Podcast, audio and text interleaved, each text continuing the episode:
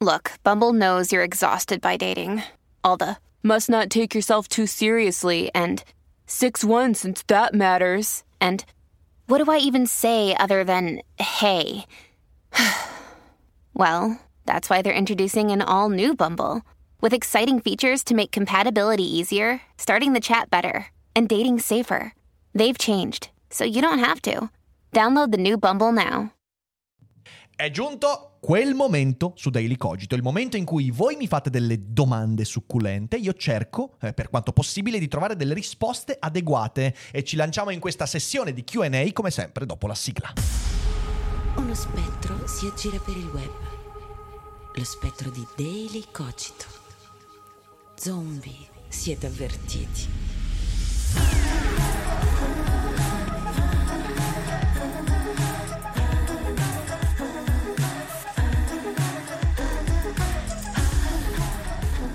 E rieccoci qua, community del team anti-zombificazione. Sono tornato da Letana Comics, è stata una bellissima manifestazione, ho incontrato tantissimi di voi, ho fatto uno spettacolo che spero non verrà mai pubblicato nelle sue parti perché la nostra carriera potrebbe essere finita, ma ci siamo divertiti veramente, veramente tanto. Quindi grazie a chi c'era a Catania, grazie a Marco Merrino che l'ha organizzato, grazie a tutti quelli che c'erano, è stato veramente bellissimo. E ne approfitto subito per dirvi che adesso giugno e luglio e anche agosto parte una serie di mesi con tanti eventi eventi in giro per l'Italia, non c'è soltanto il tour fra due settimane. Cosa, ma che? Ma dieci, dieci, giorni mancano. Cosa aspettate? Andate a prenotare il vostro posto perché stanno esaurendosi tutte le date ed è un bellissimo, bellissima avventura da fare insieme, ma avremo anche tanti spettacoli a luglio, sarà in Piemonte, in Sardegna e poi agosto, insomma, date un'occhiata perché sul nostro sito dailycogito.com ci sono tanti tanti eventi in cui incontrarci, in cui anche porci delle domande interessanti e oggi è quello che facciamo qui, anche perché io amo i QA, è un po' che non ne facciamo uno su YouTube, da quando abbiamo cambiato la programmazione e li amo perché voi mi fate sempre domande che mi mettono in difficoltà, sono domande sfidanti le vostre e mi piace. Oggi abbiamo fatto anche un esperimento, eh, le domande le ho raccolte anche da Instagram, quindi vedremo se eh, da lì verrà fuori qualcosa di sensato e cercheremo di alternare le domande su Telegram, quelle di Instagram e poi quelle di chi ci farà domande in live. Prima di lanciarci in questa avventura però vorrei eh, annunciare una piccola cosetta interessante. Io e il mio caro amico psicologo e persona, insomma, sempre presente qui ai Cogito Studios, Gennaro Romagnoli, abbiamo creato una chicca per voi, ovvero un mini corso di psicologia e stoicismo. Si tratta di una serie di video lezioni che sicuramente susciteranno vo- il vostro interesse e che vi daranno qualche spunto interessante per la vostra quotidianità, in vista di un'ulteriore sorpresa che verrete a conoscere fra qualche giorno o settimana. Quindi se date un'occhiata in descrizione trovate il link per iscrivervi gratuitamente al mini corso di psicostoicismo. Andate a dare un'occhiata, eh, è una setta, non è una setta, no, in realtà è una bella opportunità per acquisire informazioni eh, e anche pratiche per la vita eh, che tutti quanti affrontiamo ogni giorno. Quindi andate a dare un'occhiata, è gratuito, è bello e non potete perdervelo. Grazie a chi si iscriverà e adesso veniamo subito alle prime domande. La prima è di Neonzio che mi chiede che ne pensi del pensiero sottostante ai Men Right Activists, MGTOW, Manosphere e affini? Quali sono le loro debolezze ideologiche e quali i loro punti di forza? Allora, domanda proprio tranquillissima. Io lo premetto, ho approfondito questi argomenti fino a un certo punto, perché poi non essendo uno psicologo, non essendo una persona che si occupa di queste cose in prima istanza, interessandomi la psiche umana e non quella maschile o quella femminile. Chi se ne frega della psiche maschile e femminile? Mi interessa del, dell'esistenza. L'esistenza è priva di genere e sesso. Ehm, ho un po' approfondito, visto che ho avuto qui anche insomma in studio Marco Crepaldi, poi abbiamo discusso di argomenti molto spesso inerenti a queste cose, eh, ho guardato un po' quella che è la sfera più estremista, quella della red pill e poi la comunità degli incel e tutto quello che poi si lega a questa richiesta di diritti da parte del genere maschile, devo ammettere che quello che ho trovato è lo stesso difetto che io trovo in tantissimi movimenti che rivendicano un femminismo intersezionale, che eh, voglia, voglia fare della femminilità una dimensione diversa rispetto a quella che c'è. E trovo che ci sia tantissima lamentela e vittimismo, eh, quel tipo di vittimismo che cerca di raccontare la dimensione maschile in questo caso come vittima di qualche cosa. Io sono molto lontano da questo tipo di visione. È un libro che cito molto spesso, Critica della vittima di Daniele Giglioli, scritto nel 2014, che lì parla molto del vittimismo nell'ambito di un certo femminismo. Secondo me questi movimenti, per quello che mi è dato di vedere, e non conosco tutto quanto l'universo, quindi qualcuno verrà a dirmi ma non è solo così. Certo, nulla è solo così, però quello che ho visto io è un mondo che ha acquisito quel vittimismo. Noi ci definiamo in base a quello che subiamo. Per me questo è un presupposto culturale e psicologico da rigettare completamente. Non riesco a farlo mio, non riesco a vederlo come positivo e io lo vedo molto presente in queste cose, eh, bazzicando gruppi Facebook, bazzicando eh, Reddit in cui ci sono gruppi di eh, appunto incel e queste cose qua, cioè gli involuntari celibate e via dicendo, trovo che ci sia moltissimo, moltissima richiesta di attenzione e eh, molto spesso purtroppo anche le persone che comunicano a questi gruppi sociali giocano su questa debolezza. C'è una debolezza e questa debolezza è traumatizzante già di per sé. Quindi ci sono persone indebolite che vengono eh, manipolate da chi quella debolezza non la vuole. Ehm, non la vuole migliorare, non vuole rafforzare eh, le istanze psicologiche di certi gruppi, ma vuole in realtà monetizzarci sopra. E quindi questi gruppi sono fatti di persone che si sentono vittime e che diranno, diventeranno vittime di altri, quelli che faranno finta di voler risolvere il loro problema. E è così in tutti i campi e in tutti i gruppi di questo tipo di, di, persone. C'è Lorenzo che mi chiede: Ciao Rick, a settembre, in qualità di testimone, dovrò tenere un discorso al pranzo di nozze davanti a 130 persone. Calcolando che non sono affatto portato per questo genere di cose, hai dei consigli? PS, discorso preparato o abbraccio? Allora. Ehm Intanto il primo consiglio è non bere troppo, cioè nel senso, a me è capitato di fare discorsi a matrimoni in passato e quando ho alzato troppo il gomito il discorso non è andato particolarmente bene. Eh, accanto a questo consiglio triviale da Veneto Doc, eh, ti direi eh, che devi allenarti, devi capire se sei una persona da discorso a braccio o discorso invece preparato. Perché? Perché eh, avere una scaletta rigida da memorizzare oppure avere in linea di massima e di principio gli argomenti di cui discutere, ma poi voler improvvisare, dipende moltissimo dalla tua indole. E nessuno che non si sia già messo in gioco in questo senso può capirlo a priori. E infatti quello che dico sempre è in questi ambiti tu impari facendo figuracce. Io ho imparato facendo figuracce. Ho imparato nella mia vita che io quando preparo una scaletta e cerco di imparare la mia memoria, faccio schifo nell'ambito del public speaking, non è il mio, perché io invece voglio sentire l'ambiente, voglio vedere gli occhi di chi mi ascolta e voglio giocare con chi è presente, quindi ho bisogno di una discussione più a braccio, più basata sul momento.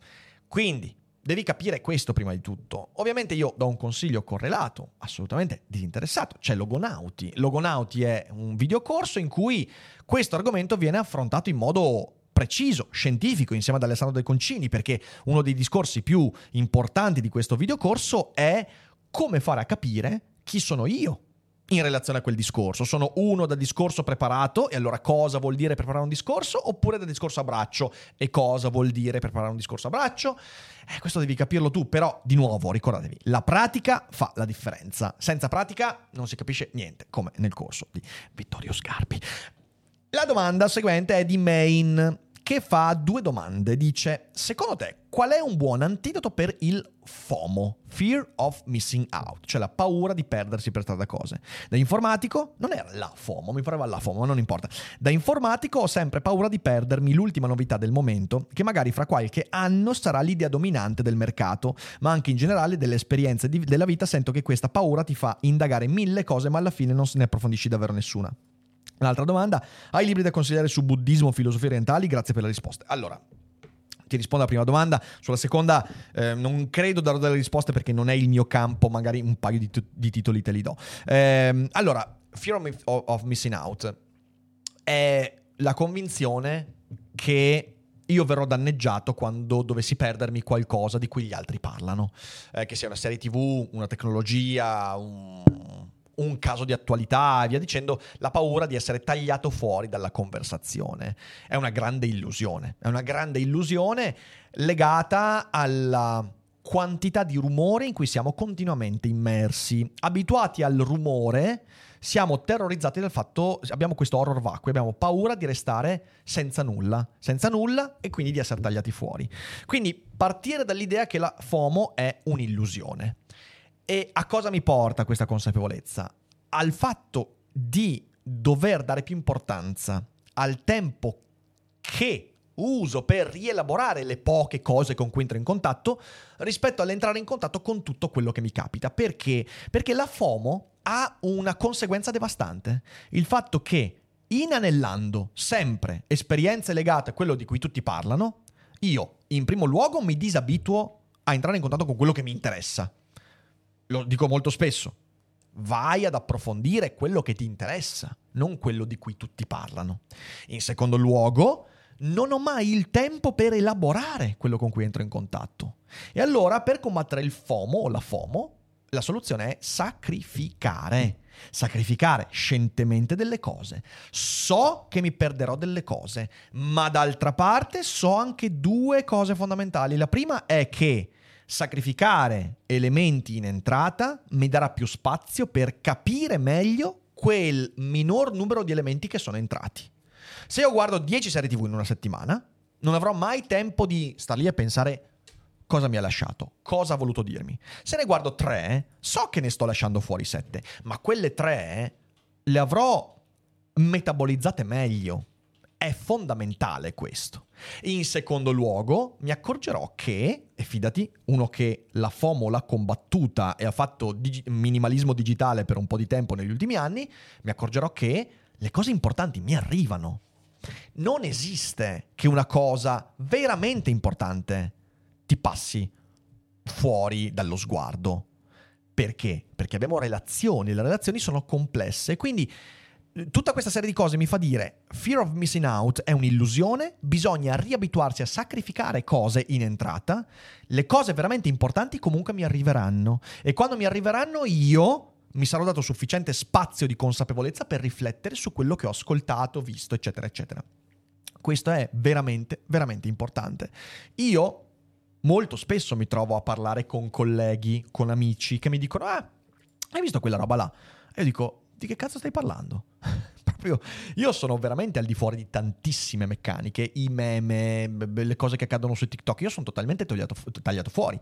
7-8 anni fa avrei avuto la FOMO, certo perché ero anch'io una di quelle persone convinte che bisogna stare al passo sulle cose. In realtà poi mi sono accorto che la gran parte delle cose che abbiamo paura di perdere è meglio perderle, ma veramente meglio perderle, che il tempo acquisito perdendole è molto più prezioso perché mi permette di pensare molto di più a quello che non ho perso e in terzo luogo, le cose veramente importanti non le perdi, ti arrivano e anche nel modo giusto. E questo magari è un argomento che svilupperemo in un secondo momento. Quando sacrifico tante cose da vedere, da ascoltare, quando sacrifico tutto ciò di cui tutti parlano, se qualcosa di importante deve arrivarmi, mi arriva e mi arriva nel modo giusto, non perché io la ricerco spasmodicamente, ma perché mi arriva perché deve arrivarmi. Dal racconto di qualcuno, da un avvenimento, mi arriva nel modo corretto Altrimenti con la FOMO, anche le cose importanti, rischio di perdermele pur ascoltandole. Guarda che questo è un meccanismo importante, quindi solo qualche spunto che magari spero ti sia stato utile. Fede, c'è qualcosa di interessante in chat? Sì. Vai. Allora, partiamo da questa di Riccardo che dice Rick, cosa ne pensi del fenomeno del politicamente corretto nei paesi anglosassoni, sia legato ad una distorsione del pensiero costruttivista o sia una estrema conseguenza? Ma sì, ne ho parlato tante, mm, spesso di questa cosa qua. Sì, sì. Il politicamente corretto ha acquisito quell'idea del costruttivismo secondo cui eh, il linguaggio che usiamo produce il mondo che esprimiamo, che lo sapete, insomma, per me è una delle più grandi cagate degli ultimi 60 anni di filosofia. Non è vero, il linguaggio che usiamo aderisce a una realtà già accaduta e noi possiamo solo sperare di poterla esprimere nel modo più adeguato possibile. Ma non è vero che se io cambio le parole cambio il mondo.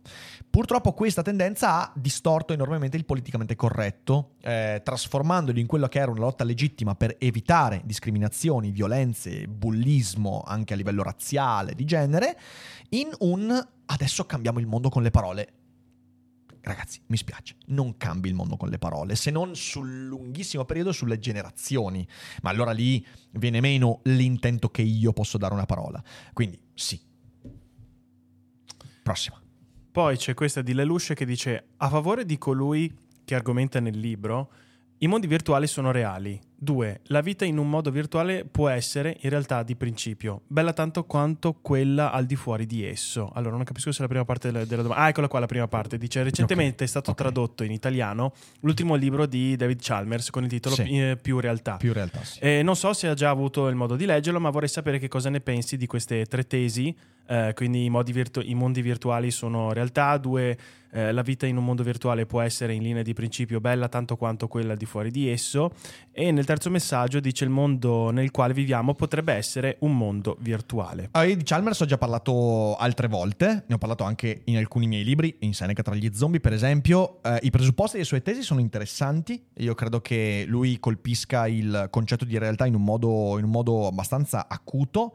Eh, più realtà, non l'ho letto integralmente, ho letto svariate cose. Abbiamo fatto anche un feed leggendo una parte di questo libro, eh, tipo un annetto fa, quando è uscito. Eh, più realtà, Reality Plus in realtà, che mm, eh, più realtà è veramente una traduzione di merda, che vuol dire il contrario. Reality Plus è ovviamente legato al mondo della virtualità, quindi significa meno realtà per assurdo. Più realtà contraddice, quindi traduttori, ma cosa cazzo avete bevuto? Al massimo era realtà più, ma potevano tranquillamente mettere reality plus. Ma no, questo è un altro discorso. Eh, dicevo, ehm, le, le- le conclusioni che trae Chalmers, secondo me no, io non le condivido. Non sono d'accordo che si possa avere una vita più bella nel mondo virtuale. Attenzione, intendiamoci con bella. Se con bella intendiamo una vita i cui attriti vengono completamente neutralizzati, allora sì, perché il mondo virtuale mi permette di costruire una vita priva di attriti. Ma non credo sia così. Eh, non credo sia la bellezza della vita quella. La bellezza della vita invece è trovare quegli attriti. Se Chalmers intende con bello il fatto di produrre un mondo dove la possibilità valica la- il limite, allora sì, ovviamente non è quello che intende Chalmers, però credo che il suo libro sia un po' incompleto, ecco, non, non- sono, non sono poi così convinto delle sue tesi, però ne farò un daily cogito sicuramente. Mi hanno segnalato che io non ho risposto alla seconda parte della domanda di Main, che è quello dei libri per le filosofie orientali. Allora, più che consigliarti dei testi, perché potrei citarti il Tao Te Ching, il Bhagavad Gita, tutti i libri che io ho letto, l'I Ching che ho citato ancora in passato, faremo presto uno special cogito sull'I Ching. Ehm, io ti consiglio, se vuoi, i libri di eh, Pasqualotto, che è stato mio professore di filosofia orientale ed estetica all'università, ha scritto dei bei libri sul buddismo, sul pensiero orientale, quindi è un'ottima introduzione al pensiero orientale. Eh, Gian Giorgio Pasqualotto, ehm, sono libri belli, eh, quindi mm, recupera lì. Eh, vai con un'altra domanda dalla chat, Fede? Facciamo questa di Spaperatore che dice: Caro Rick, hai mai ricevuto forti critiche o shitstorm per il fatto di aver invitato un certo ospite? When you need mealtime inspiration, it's worth shopping Kroger, where you'll find over 30,000 mouthwatering choices that excite your inner foodie. And no matter what tasty choice you make, you'll enjoy our everyday low prices, plus extra ways to save, like digital coupons worth over $600 each week. You can also save up to $1 off per gallon at the pump with fuel points. More savings and more inspiring flavors make shopping Kroger worth it every time. Kroger, fresh for everyone. Fuel restrictions apply. Eh, sai che no, Non mi sembra. Eh, a posteriori, eh, tipo ho ricevuto tante critiche quando Andrea Lombardi ha cominciato a, a perdere la brocca per il fatto di averlo invitato in passato. Però non direi mai shitstorm, non mi sembra. Ehm, quindi così su due piedi non mi vengono in mente shitstorm a riguardo di ospiti che ho portato. Ma anche perché, ripeto, la nostra community ha molto capito che a me piace contraddire le aspettative vostre. Eh, quindi molto spesso, anche quando ho portato ospiti molto al di fuori della percezione di questo canale, da Masseo a Sdrumox, comunque so che per quanto ci siano state alcune critiche, solitamente non ci sono state critiche forti. Eh, quindi no. Nemmeno per aver assunto Fede ho avuto uno shitstorm. Tieni conto, Luca, che io non ho mai assunto Fede. Eh, assumerei più volentieri delle sostanze stupefacenti. No, sto scherzando. Io e Fede, io lo dico, io e Fede siamo soci di questa azienda. Fede non è mio dipendente, non l'ho mai assunto Fede. quindi sfatiamo questo, questo mito. Comunque il suo stipendio è zero. To- torniamo Mi alle- meriterei una querela più che uno stipendio. esatto, esatto. Allora, andiamo a, mm, a leggere un paio di domande ricevute su Instagram, ce ne sono un paio di interessanti. Alessandra chiede... Monogamia è secondo te imposizione sociale o inclinazione dell'uomo? Questo è molto interessante. Allora, storicamente è palese che è una, un costrutto sociale. Perché? Perché società in cui la poligamia esiste, ce ne sono tante. Però, secondo me, qui dobbiamo andare al fondo di cosa intendiamo per relazione d'amore. Perché? Perché se io vado a guardare storicamente le società in cui la poligamia è accettata, sono società in cui, intanto di solito è quasi sempre il maschio ad essere poligamo, e mentre le donne sono parte di un harem, di una comunità e via dicendo, ok? E questo ha a che fare con il nostro essere dei primati, ricordiamocelo. Ehm, la donna seleziona molto di più il partner rispetto al maschio e questo comporta questa disparità, perciò la poligamia storicamente è quasi sempre un maschio alfa con svariate concubine, compagni, mo- compagne, mogli, chiamatele come volete. Eh, perciò cerchiamo di capire cosa intendiamo per rapporto, perché se il rapporto è un puro rapporto atto al piacere eh, fisico, alla riproduzione, eh, allo status sociale, la poligamia è assolutamente, assolutamente, anzi è, è quasi desiderabile, cazzo. Cioè, ragazzi, capi- capiamoci bene, quasi desiderabile a quel punto lì. E infatti è molto, molto diffusa nelle società passate, anche in alcune società presenti, che però noi consideriamo un po' passate rispetto ad altre dal punto di vista della mentalità. E infatti le società dove c'è la poligamia in modo piuttosto istituzionalizzato, diciamo che i diritti delle donne sono come dire optional, come così. Se invece noi nella gamia, cioè nella relazione fra sessi, intendiamo alla relazione come rapporto amoroso fra pari, in cui l'uno si prende cura dell'altra e viceversa, la poligamia comincia ad essere un po' complicata. Un po' complicata perché il rapporto monogamico, inteso storicamente e tradizionalmente come sviluppato qui in Occidente, è un rapporto che richiede un'enorme presenza. Ragazzi, il matrimonio, ma che sia anche il fidanzamento, che sia il rapporto di lungo termine in cui due persone si promettono cura reciproca, non è una relazione da una sera ci vediamo e poi le altre sere no, è una relazione in cui io mi alleo a te perché so che avremo delle difficoltà e il nostro rapporto non si basa sul piacere dello stare insieme, ma si basa sullo starsi vicini quando avremo delle difficoltà. Infatti, nelle, socie- nelle società poligamiche molto spesso questa cosa è completamente cancellata. Guardate eh, i documenti che parlano di come eh, nell'ambito della poligamia islamica non ci sia questo concetto. Al massimo c'è la cura fra le mogli, fra di loro, ma il marito col piffero che si prende cura della moglie quando questa si ammala, c'ha la depressione e via dicendo. Pa! Ciao, tanto, tanto c'è il mare nostrum delle, delle desiderabili lì fuori. Eh, quindi, perciò, riassumendo, se noi intendiamo con rapporto d'amore un rapporto di cura reciproca, secondo me la poligamia non è soltanto difficilmente fattibile, ma è proprio indesiderabile. Perché? Perché si sviluppano dei meccanismi di gelosia, di diffidenza, che in quel tipo di relazione non dovrebbero esserci. Se invece noi intendiamo eh, di nuovo il rapporto eh, fra sessi come un rapporto di piacevolezza reciproca, di interscambio culturale, eh, di dialogo divertente e di qualsiasi altra cosa e di sessualità libera, allora lì sì che la poligamia è. Ma c'è un problema, e secondo me è il problema in cui è sempre in corso qualsiasi manifestazione culturale legata alla poligamia. Questo va bene finché le cose vanno bene. A un certo punto le cose andranno male, a un certo punto qualcuno sarà più debole, sarà subalterno all'altro, a un certo punto qualcuno starà male, a un certo punto qualcuna delle promesse fatte sarà rotta e allora che si fa? In un rapporto poligamico si cambia. C'è un problema. Quando si cambia, qualcuno resta da solo. E quel qualcuno soffre più di quanto avrebbe sofferto se fosse rimasto all'interno di una promessa reciproca che ci si promette di stare insieme anche in malattia, anche in povertà, anche nelle difficoltà. È questo che mi ha fatto sempre, bene o male, guardare alla, alla, alla manifestazione giuridica del matrimonio, non quella religiosa, ma quella giuridica del matrimonio come qualcosa di, di, di percorribile. Ed è il motivo per cui poi io mi sono sposato con Arianna. Sapevo che le cose prima o poi sarebbero andate male e so che le cose andranno male, so che per me andranno male, per lei andranno male e so che ci saranno difficoltà. E lì nella poligamia, quando le cose vanno male, di solito si dice ah, stato divertentissimo, grazie per tutto il pesce, arrivederci. E non è un modo con cui io concepisco il rapporto d'amore. Quindi bisogna cercare di capire cosa vogliamo nel rapporto d'amore. Secondo me noi tutti nel rapporto d'amore cerchiamo qualcuno che ci stia vicino quando le cose vanno male, solo che non ce ne accorgiamo fino a che le cose non vanno veramente male. Spero di aver dato una risposta che poi meriterebbe ore e ore di disquisizione, quindi prendetela per quello che è una risposta di un QA.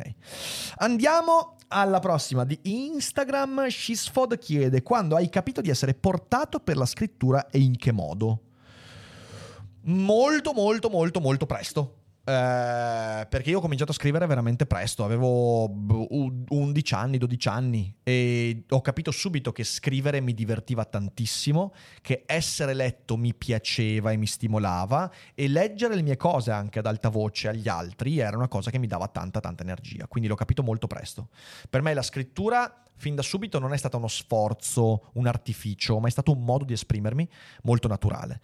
Ciò significa che la scrittura è quello che fa per te solo se la vivi così. No, conosco persone che scrivono molto bene e ci vivono in parte anche soffrendo la scrittura, mh, mm, però io l'ho scoperto molto presto. Eh, la domanda che bisogna farsi in questo caso è, io l'ho già detto in una puntata di qualche giorno fa, eh, voglio vivere di scrittura, voglio che la scrittura diventa, diventi parte della mia vita, voglio sbattermi tanto perché scrivere è comunque faticoso, per quanto ti piaccia, è comunque faticoso. Quando scrivo un libro, vi posso assicurare che mi piace scriverlo, ma essere in studio alle 7, 7 e mezza del mattino e sapere che comunque per 3 ore e mezza, 4 ore al mattino si scrive e non si fa un cazzo d'altro, è comunque un impegno gravoso psicologicamente perché scrivere anche quando c'hai il raffreddore, anche quando c'hai l- l- la, la pepata di cozze che ti ha fatto male, anche quando c'hai avuto la notte insonne, anche quando c'hai cazzi e mazzi in famiglia e via dicendo, è assolutamente difficile. Eh, però io l'ho scoperto presto e ancora oggi mi piace tanto. Quindi, come sempre, il segnale giusto te lo dà la quantità di sacrificio che tu sei disposto a metterci in quella cosa. Torniamo alla, mm, alla sì. chat.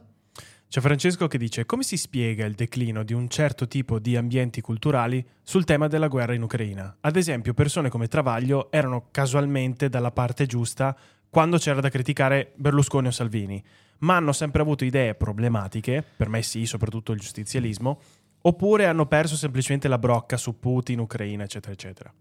Beh, direi un po' e un po'. Eh, è palese che un personaggio come Travaglio ha sempre avuto quel tipo di opportunismo che io vedevo anche quando criticava Berlusconi.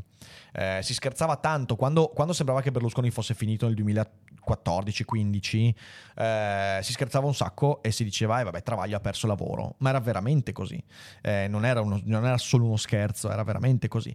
Travaglio ha sempre avuto il nemico buono da eh, contrastare, infatti dopo Berlusconi ha dovuto mh, mm, crearsi il nemico Renzi e l'ha veramente creato per come lui l'ha espressa. Eh. Non sto esprimendo simpatia per Renzi e via dicendo, dico che Travaglio se l'è proprio autoprodotto il nemico. Ehm, questo mi porta a dire che Travaglio è un opportunista e forse nella guerra in Ucraina ha visto qualche forma di opportunità.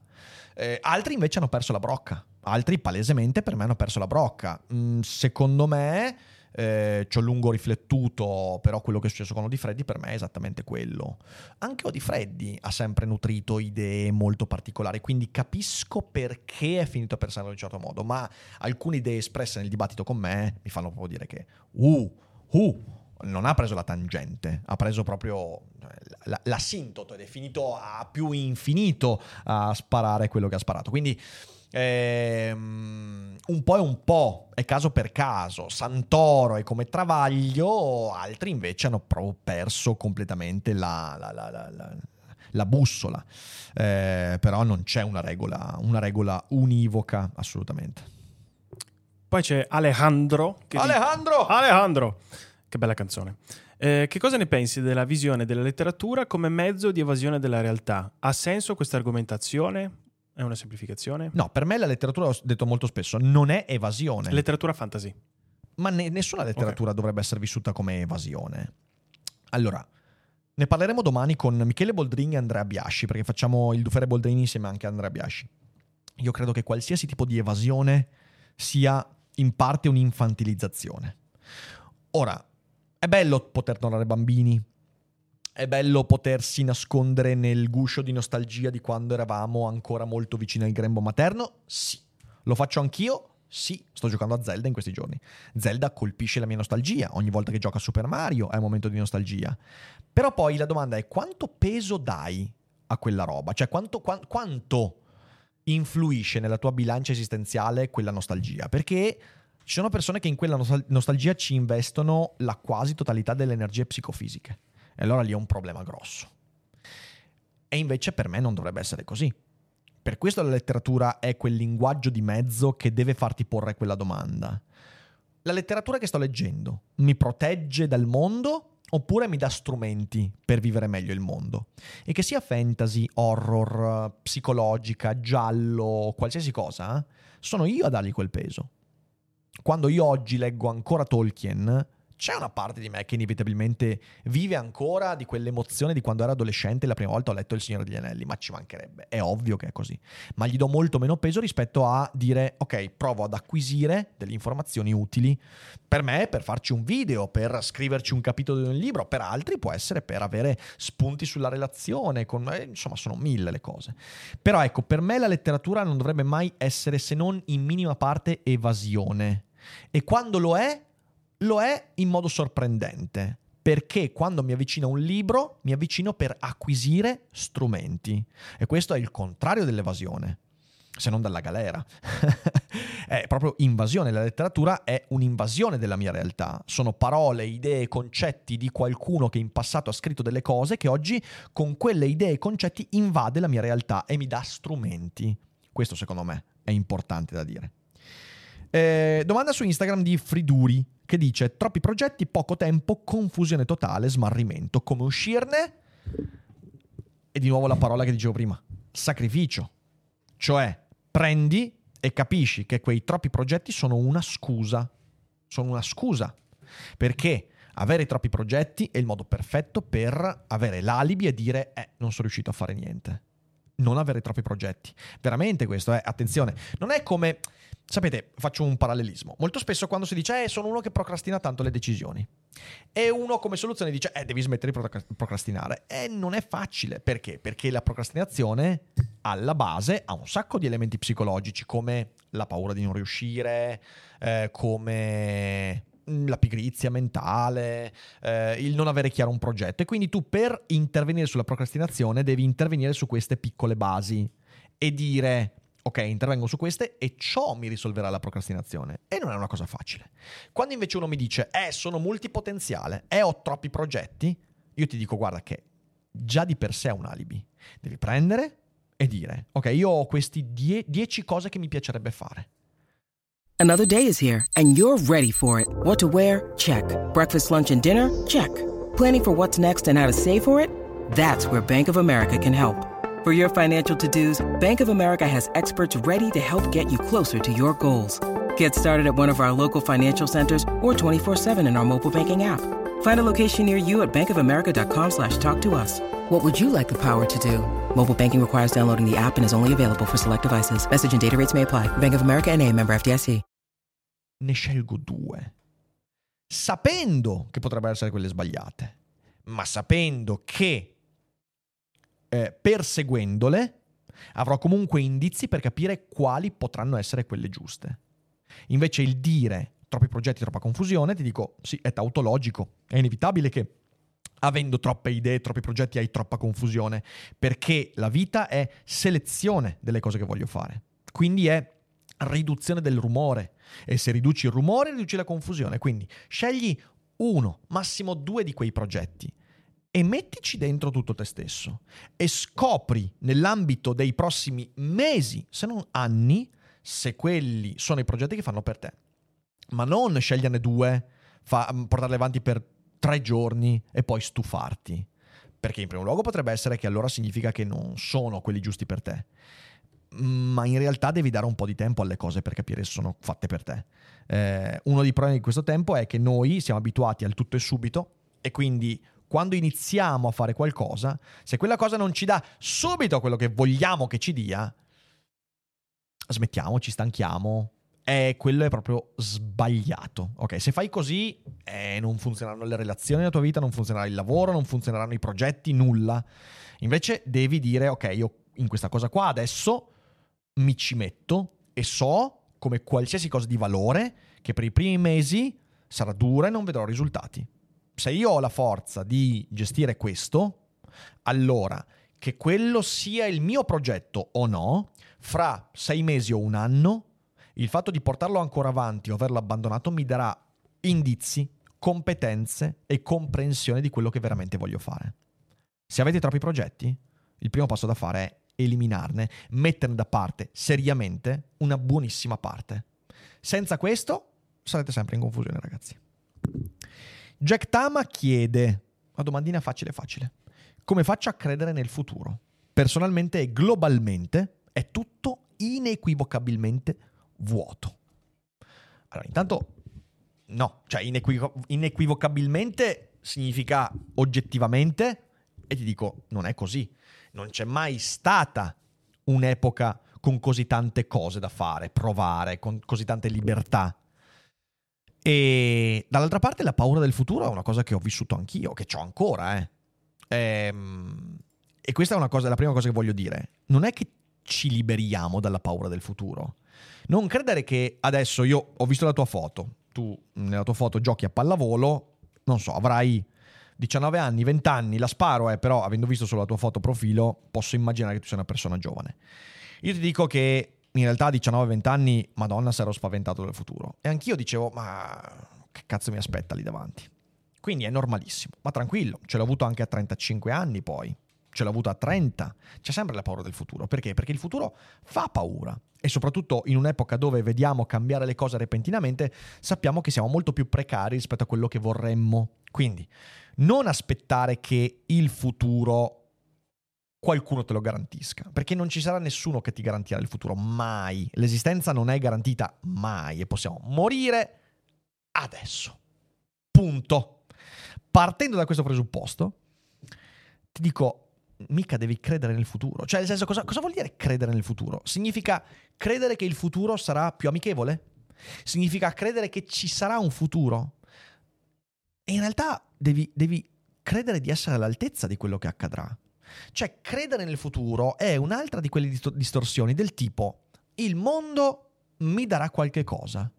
Ma questo, caro Jack, è sbagliato non è il mondo che ti darà qualcosa. Il mondo ti ha già dato un sacco di roba, ti ha dato probabilmente un'educazione, una famiglia, poi con tutti i problemi, magagne che ci sono, certo, con le tragedie familiari che accadono, certo, però ti ha dato un linguaggio, ti ha dato un contesto sociopolitico discretamente fortunato, ti ha dato ti ha dato una genetica che ti permetta di mettere a frutto i tuoi talenti e di scoprire come mettere a frutto i tuoi talenti. La domanda è: sei all'altezza di queste cose? Questa domanda, mica devi credere nel futuro, devi credere in te. Devi scommettere sul fatto che tu sei all'altezza delle cose che ti ha dato. Quindi non credere nel futuro. Il futuro non è vuoto perché tu hai dei patrimoni. Mettili a frutto. Lavoraci. Studia, approfondisci, mettili in discussione, in gioco. Non sta lì a credere nel futuro. Prova a credere in te stesso. Prova a dirti: Io ho queste caratteristiche. Alcune mi piacciono, altre non mi piacciono. Su alcune posso lavorare, altre devo accettare. Parti da qua e domandati, sono all'altezza di questa cosa? È una domanda importante da farsi, che è molto più interessante del accadrà qualcosa di bello? Che cazzo ne so io? Potrebbe accadere tutto di brutto, ma potrei essere all'altezza di quello che accade anche di brutto. Perché la domanda su credere nel futuro, oltre che essere una domanda religiosa, metafisica, quindi superstiziosa, svia il problema. Sei tu ciò su cui devi lavorare, non il futuro. Sono le tue caratteristiche, ciò su cui puoi fondare i tuoi giorni a venire, non il mondo. Quindi cambia prospettiva.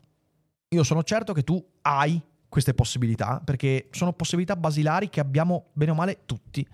Comincia a cambiare quella domanda lì. VJ chiede, alla luce anche delle ultime polemiche sui regolamenti degli Oscar, secondo te c'è una crisi del concetto di award nel mondo dell'intrattenimento, Oscar, Golden Globes, Grammy, eccetera? Secondo te è dovuta agli organizzatori di queste parti- particolari manifestazioni e al loro graduale distacco dalla realtà e dal gusto del pubblico? Dal declino in termini di peso specifico di queste particolari forme di intrattenimento o è dovuto proprio al cambio di fruizione del pubblico che non ha più bisogno degli award per selezionare cosa vedere e fruire? Ah, è una domanda molto complicata questa che non so neanche se, perché è una cosa a cui ho pensato poco.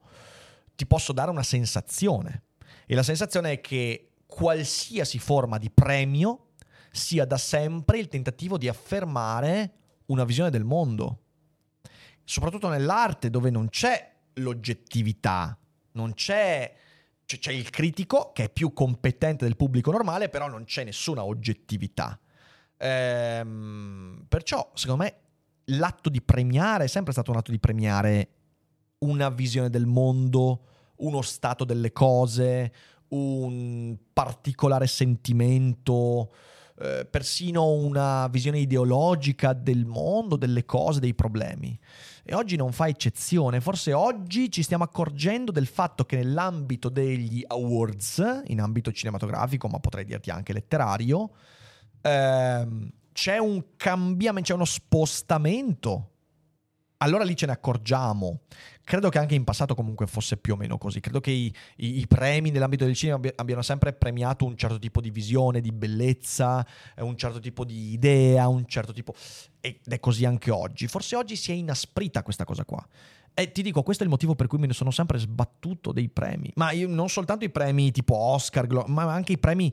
Mh, mm, per, per, me, cioè nel senso, i, i premi, eh, io ho sempre non partecipato a concorsi, ma me, me, me, ne sono sempre sbattuto perché è una cosa che non mi interessa. Perché appunto è, non è un premio di oggettività di un'opera, non è niente di tutto questo, è, è un dire noi adesso siamo qui e in questo essere qui, questa è la cosa che lo rappresenta meglio, in base a criteri del tutto soggettivi che vogliono essere passati come oggettivi. Quindi non mi è mai interessato granché di queste cose. E... Ehm, semplicemente ci stiamo accorgendo che sono cambiati i criteri, ma nulla di più. Fede, direi ultime due domande in chat sì, e poi si va a chiudere. Facciamo questa di infermiere che dice quanto pensi sia importante aver avuto delle esperienze negative in comune per instaurare un rapporto forte sia di amicizia o di amore? Ma mm, Direi, direi, che veramente è, una, è, è, solo una parte del tipo di relazione che si può avere. Una relazione si può instaurare sulla base della diversità enorme anche eh, di, di, esperienze. Non so, prendo io e Arianna. Io e Arianna siamo veramente due persone diversissime nelle esperienze che abbiamo fatto. Eh, ed è ciò che ha rinsaldato il nostro rapporto, che ci ha permesso di passare momenti belli e anche di superare momenti difficili. Eh, perché? Perché c'è stato un arricchimento reciproco e la mia esperienza ha dato a lei degli strumenti per affrontare i suoi e le sue esperienze eh, mi hanno dato delle, de, una possibilità per affrontare mie difficoltà. Eh, Marianna eh, ha perso il papà prima di me, eh, quindi per me quando io ho perso mio padre è stato, è stato importante che lei prima mi avesse parlato di questa cosa. Um, perciò credo che non sia una regola assoluta. Credo che alcune altre eh, coppie, amicizie possano fondarsi su similarità di traumi, di esperienze, così come di cose positive. Eh, conosco tantissime coppie che si fondano sulla quasi totale sovrapposizione delle esperienze. Magari anche coppie che sono state insieme da molto, molto, molto giovani. Um, però non credo sia una regola. Eh, credo che dipenda moltissimo da quello che cerchiamo nell'altro. Poi c'era quest'ultima che volevo leggere un po' più leggera di... Vediamo dove la trovo. Eccolo qua, di Sean Ma che dice su quale base, eh, o almeno sì, su cosa ti basi per la scelta di film da vedere al cinema? Qual è un criterio che tu usi se ce l'hai? No, ti dico, non ho proprio criterio. Io al cinema vado alle cose che mi attirano. Io sui film mi sento una persona molto poliedrica perché guardo veramente di tutto. Mm. L'unico genere che evito di guardare sono i musical. Però comunque poi Ari mi costringe a guardarli. Quindi. Ehm... Anche in generale? Cosa? tipo su Netflix, anche lì hai un criterio Ma di scelta. sì, io non, cioè, non- non- non mi sono mai chiesto se ho un criterio di selezione. Mhm. Eh, guardo veramente ciò che mi, mi- mi- mi interessa. Mm, Seguo molto alcuni attori, lo sapete, cioè nel senso quello, quello sicuramente, alcuni registi. Ehm, so, se viene fuori un film di Gilliam di Cronenberg o di Lynch, fidatevi, andrò al cinema a vederlo. Eh, esce un film di Cameron, magari uno vado a vederlo perché mi interessa il genere, ma non mi interessa il regista in sé per sé, eh, per quanto sia un grandissimo regista. Eh, esce un film di Nicolas Cage, subito al cinema. Andate a vedere Renfield. Ehm, no, però a parte gli scherzi, mh, non ho un criterio univoco, ho una gerarchia di criteri che però ti dico, non, non- non ho neanche mai reso troppo chiari a me stesso, quindi non saprei darti una risposta analitica e, e quindi no, vado, vado dove mi porta l'ombelico. Quando vedo un film che mi fa tremare l'ombelico, vado a vederlo. Questo è il mio criterio, molto soggettivo, molto soggettivo. E io direi che ci siamo, signore e signori. Direi che ci siamo. È stata una QA bella, bella intensa. Ah, c'è anche, aspetta, c'è questo Albi. Grazie mille per la super chat che ha chiesto. Thomas Sowell, lo conosci? Provocatorio, ma da spunti interessanti su egalitarismo, marxismo e visione woke, sia sociale che economica. Te lo consiglio. Non lo conosco, me lo segno. Grazie mille e grazie per il contributo. Grazie, anche a Grazie. Ottavio Panzeri, grazie ad Albi, grazie a Paolo per gli abbonamenti. Eh, in chiusura di puntata vi invito ad abbonarvi a questo canale. Stiamo arrivando ai 2500 abbonamenti. Sarebbe bellissimo arrivare a questo traguardo a breve, prima di fine stagione. Quindi dai che ce la facciamo. E poi in descrizione tanti link utili per scoprire anche meglio le opportunità per eventi dal vivo e anche il mini corso gratuito con Gennaro Romagnoli. Grazie mille a tutti. Se siete in live non uscite adesso, insomma, chiudiamo con due chiacchiere veloci. A tutti gli altri, buon inizio di settimana. Andate a vedere i link in descrizione e ci vediamo presto. Salve a tutti. Ciao. Bye bye.